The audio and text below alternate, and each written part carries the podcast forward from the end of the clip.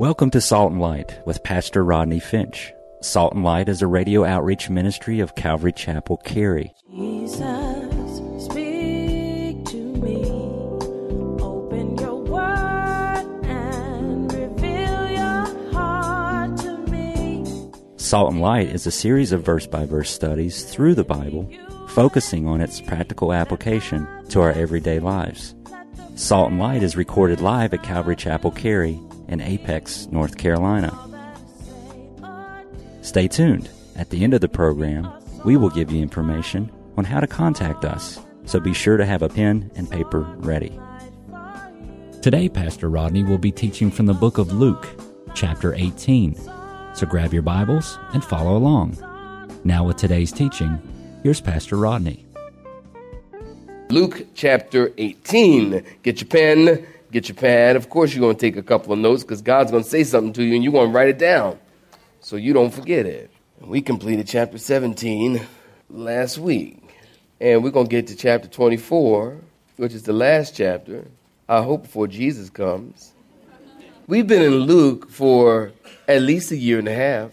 Longer? It's been a minute. We've been in it for a while, so praise the Lord. It doesn't matter because I don't think the Lord's going to care when we get to heaven. And he's going to say, Well, how come you didn't finish chapter 19? Get back down there and finish chapter 19. I don't think that's going to happen. So today I want to talk to you about the most important topic in all of the Bible for the believer. And that is, if you're taking notes, you write this down. That is the topic of prayer.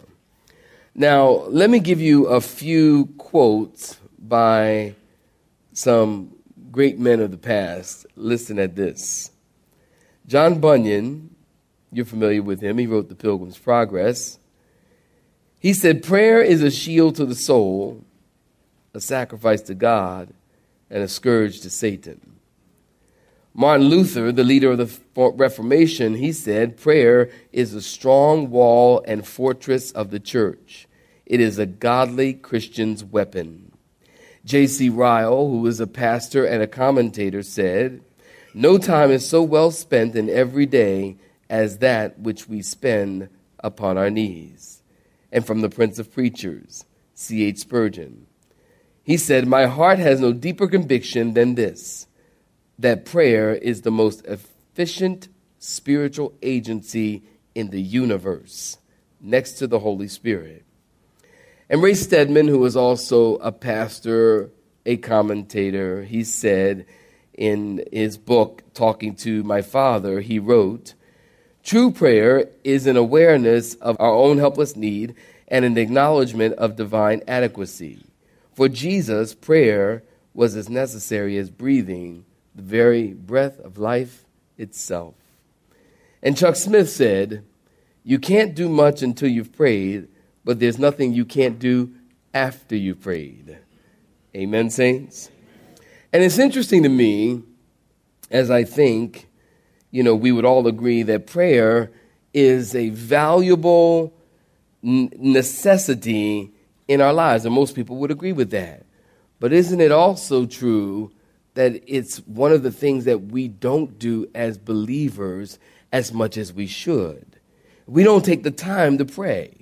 I mean, prayer is one of the most neglected activities in the church. Prayer meetings are the least attended event in the church. And the truth is, think about this. We live in a time and an age where Christians spend more time in gossip than we do in prayer. I'm not going to ask you to stand up. But we spend more time in gossip than we spend more time on Facebook than we do in prayer. I'm not going to ask you to stand up. We spend more time in our financial investments than we do in prayer. We spend more time going to church events than we spend in prayer. Nothing wrong with going to church events, but how much time do we spend in prayer? And the truth is, prayer provides the spiritual power that you need for the upkeep of your soul and the upkeep of your church. I'm going to say that again. Prayer provides the spiritual power that you need for the upkeep of your soul and the upkeep of your church. Some years ago, we decided, myself, Pastor Jim, Melissa, and Miss Elvira, that we're going to start to pray together once a month. And it was just us four. We would get together. After a while, added a little bit. But it was just us four. We would just get together and pray. That was years ago. And we are still now, that, that had to have been, I don't know, how many years ago you think that was? Seven, eight, nine years ago? Maybe more? About seven, okay. And, and, and we, we uh, been getting together ever since, once a month, as now as a body, as a church. We had a prayer meeting yesterday. And if you weren't there, you, you missed it. It was a powerful presence of God. And and and and, uh, and and and a great turnout. I mean, there was at least hundred people there, I would say, and that's a great turnout. But you know what? To me, I think it could be even better. Why is it that when you say you have a prayer meeting, uh, you get hundred people? That's good. And for some churches, that's like unbelievable. Some churches say you're going to have a prayer meeting and they get like just the pastor comes. True. So you say you're going to have a prayer meeting and you get 100 people come, but you say you're going to do some church event and you get eight, 900 people coming. When the fact is, when we say we're having a prayer meeting, we should pack both buildings. Because you know we got a sanctuary down in that building too. Because prayer is important. And even still today, we are praying and asking God because I believe that prayer is the power behind this church. People ask me all the time, well, you know, how did you get such a, a good sized church? People ask me all the time, well, how did you get the black people and the white people to come to church together? Pastors ask, I'm not kidding you. They ask me, how did you get the black folks and the white folks to come to church together? And I tell them, I didn't. I tell them two things. Number one, you teach the word. And number two, you pray. It's God's church. Somebody clap your hands like you mean it, would you? And you pray. It's so important to pray. I'm getting ahead of myself. Listen, take notes. This is important. Three important principles concerning prayer. Please write these down. This is what we're going to talk about for the remainder of our time this morning. Three important principles to prayer. Number one, don't worry. Do what, saints? All right. Did, can 10 people read in here? Only 10 people. I think everybody can read. Is that right? We're going to read it together. It's, no, it's not right. Somebody said, mm-mm. All right, let's read it together. Don't worry, do what? Pray. There you go. Point number two. Don't quit. Pray what? Persistently. And then finally, we'll talk about don't doubt, but pray positively. Don't worry, pray in verse 1. Don't quit, pray persistently in verse 2 through 5. Don't doubt, pray positively in verses 6 through 8. I've titled this sermon, The Persistence of Prayer. In Luke chapter 18, we better jump right into it, beginning in verse 1. If you're looking at it, say amen. amen. Some of y'all ain't looking. Luke chapter 18. Y'all a tough crowd this morning. I want you to know, but you'll be all right by the end of service. Luke chapter 18 and verse 1. If you're looking at it, say amen. amen. All right.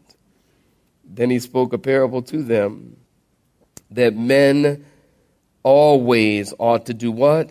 Pray and do what? Not lose heart. Saying there was a certain in a certain city a judge who did not fear God nor regard man. Now there was a widow in that city, and she came to him saying, Get justice for me from my adversary. And he would not for a while. But afterward he said within himself, Though I do not fear God, are you getting this? Though I do not fear God nor regard man, yet because this widow troubles me, I will avenge her, lest by her continual coming she weary me. Now, I'm going to just leave that alone for right now. All right? I'm going to leave it alone for right now. I'm coming back to it. I'm coming back. And then in verse 6, are you looking at it? Then the Lord said, Hear what the unjust judge said and shall not God, shall God not avenge his own elect who cry out day and night to him, though he bears long with them? I tell you in verse 8 that he will avenge them when? Speedily. Nevertheless, when the Son of Man comes, will he find faith on the earth? Saints, stop right there. Give me your attention. If you were with us last week, were you with me last week? Just by show of hands. Were you with me last week? Okay, that's, that's almost half and half. So last week, uh, Jesus was talking about the days of Noah. And he was talking about what the world would look like, what would be the world scenario um, when judgment comes using Noah as an illustration who built the ark for 120 years and people mocked and he was telling people it's going to rain it's going to rain and god's judgment is going to come there's going to be a deluge and people mocked him and laughed at him and he hammered away at that ark in faithfulness for 120 years preaching about jesus. And the people didn't believe and they mocked him until that first rain drop and then it was too late because God had already put Noah and his family in the ark and he shut the doors. And then he was also talking about last week we talked about if you missed it you pick up the CD but but we were talking about the days of Lot. The days of Noah and the days of Lot. And people were drinking and marrying and shopping and building and doing their own thing. And then God suddenly brought a flood. And Jesus told us you should take heed to yourself. Those who are seeking to save their life will lose it. And then he said, Remember Lot's wife. Why? Because she longed for this world, but God destroyed the world suddenly. Now, listen, when the world becomes, and we talked about this last week, when the world becomes so morally corrupt that God can't stand it anymore, like a body on the side of the road rotting and vultures are gathering around it, what should we do? In that end time scenario, if you will, because we're talking about the end times, what should we do? We should pray. Jesus said in verse 1, uh, point number one, don't worry pray.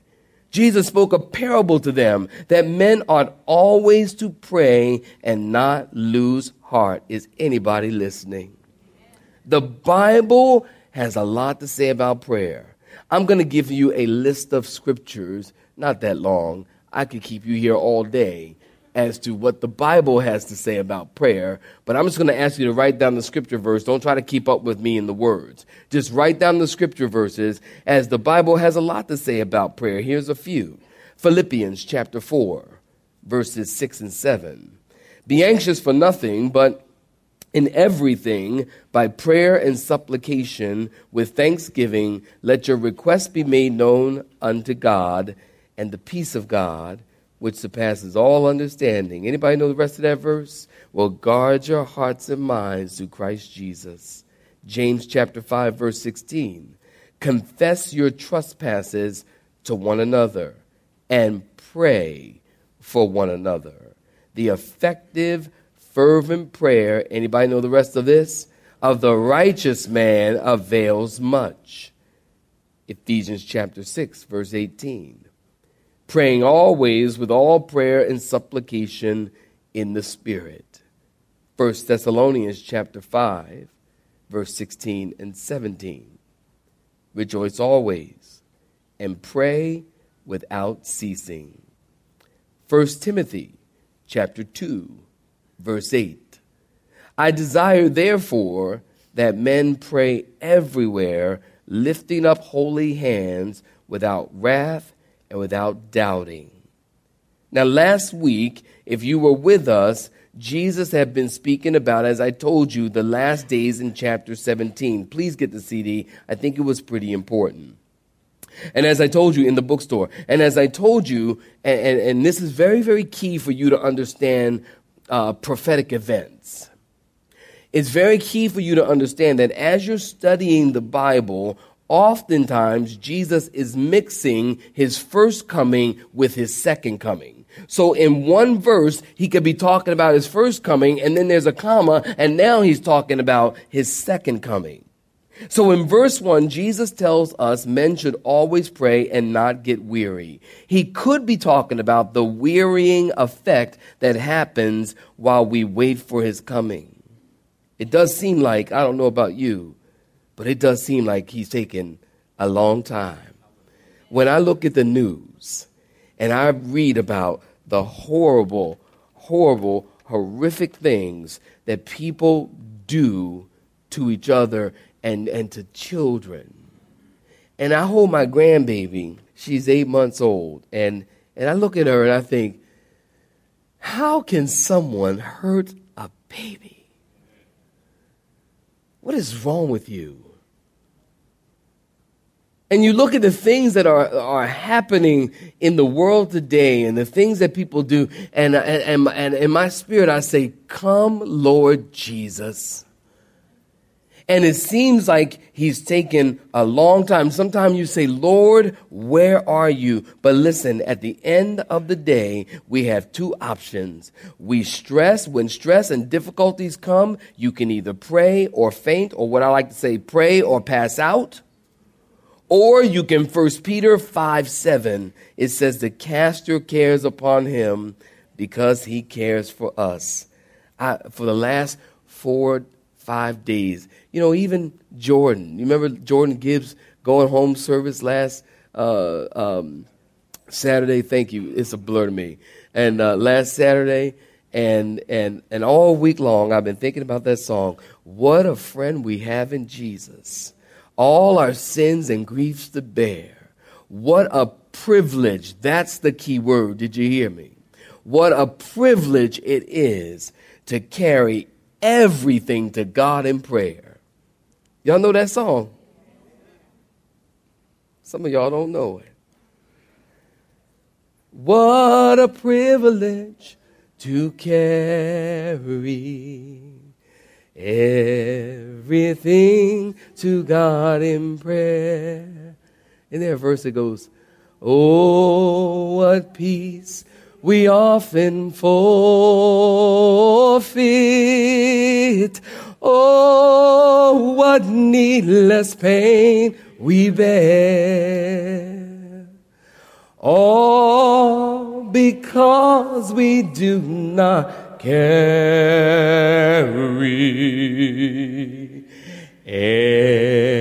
everything to God in prayer. Can I tell you something? In the Greek language, here's your Greek lesson today. In the Greek language, the word everything means everything. Aren't y'all smarter now? Don't you just feel smarter now? Everything means everything. We should carry everything. And don't misunderstand me, Pastor Rodney is guilty. And we're all guilty of not taking everything to God in prayer. Don't you understand that God is concerned with everything that goes on in your life? But you think you got it. I mean, how often do we say, you know, God, I got this, I got this, I got, you know, you can talk, talk to the hand, I ain't listening. God, I got this. I'm not going to ask you to stand up. But we think we got this. You don't have it. God's got it. Somebody clap your hands like you know what I'm talking about. God's got it. And we need to take everything to the Lord in prayer. And that's why, again, saying so many years, we have had monthly prayer meetings here at the church because prayer is the power behind God's work. Prayer is the power behind this church. Prayer, somebody once said, is the TNT to the life of every believer. And the reason we lack power and dynamite in our lives is because we fail to pray. Can I ask you something? Maybe you feel like something's missing in your life as a Christian. Well, could it be that you don't pray? Because if you don't pray, listen, you can read the Bible till you're blue in the face because the Bible is God's word, is God talking to you. This is God talking to you. Prayer is you talking to God.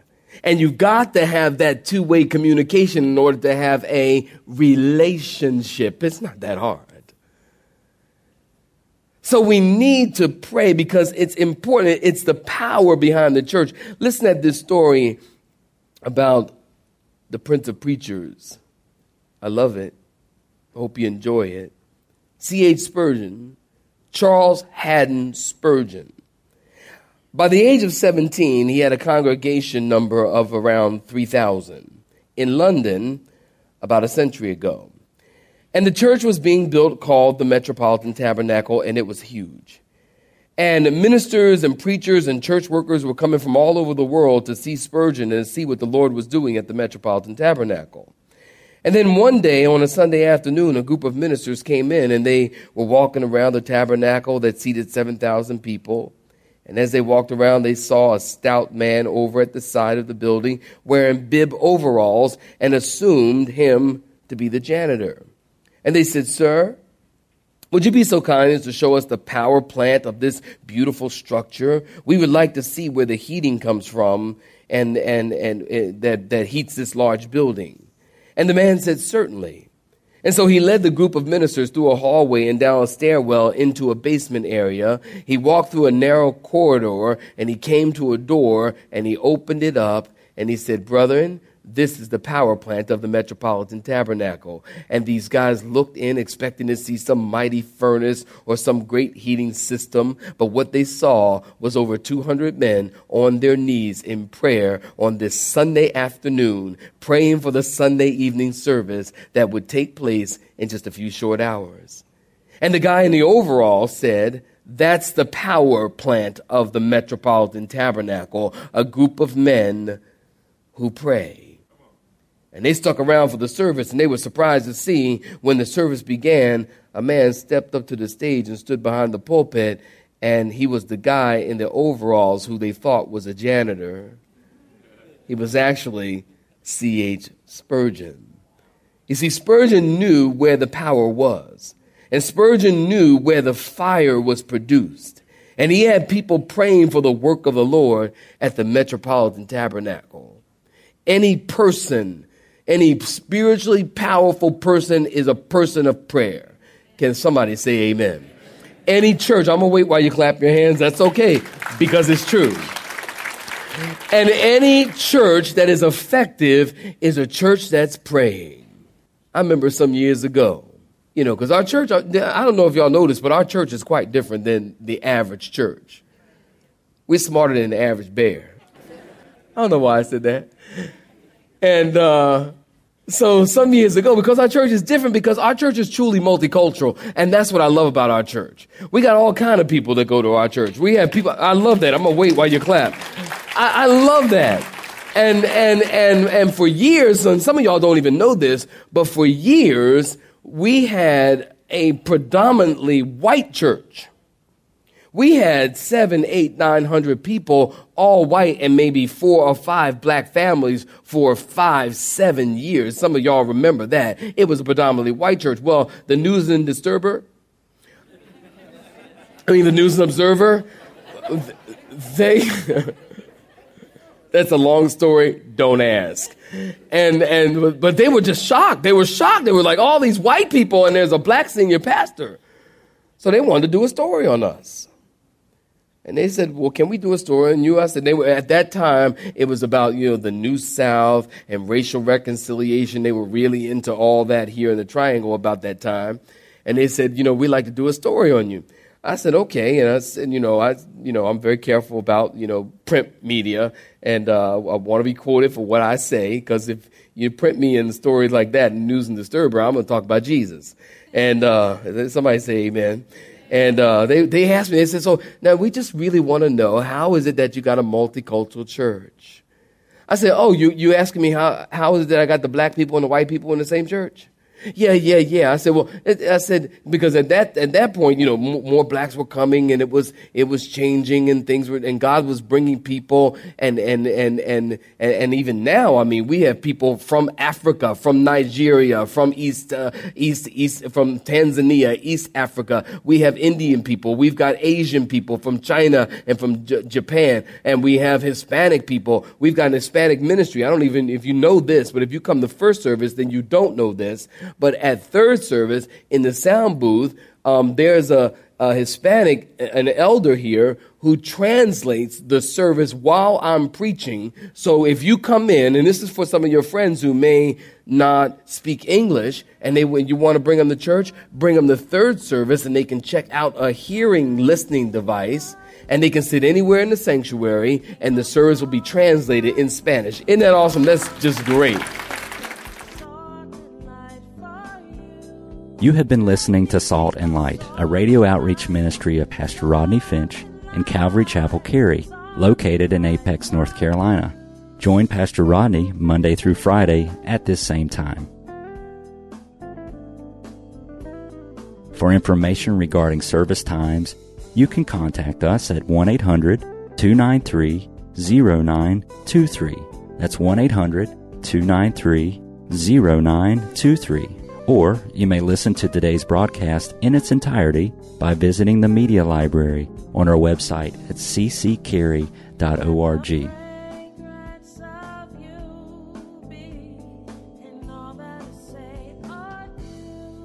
We would like to thank you for tuning in to Salt and Light and pray that you have been blessed. Until next time, may you be salt and light.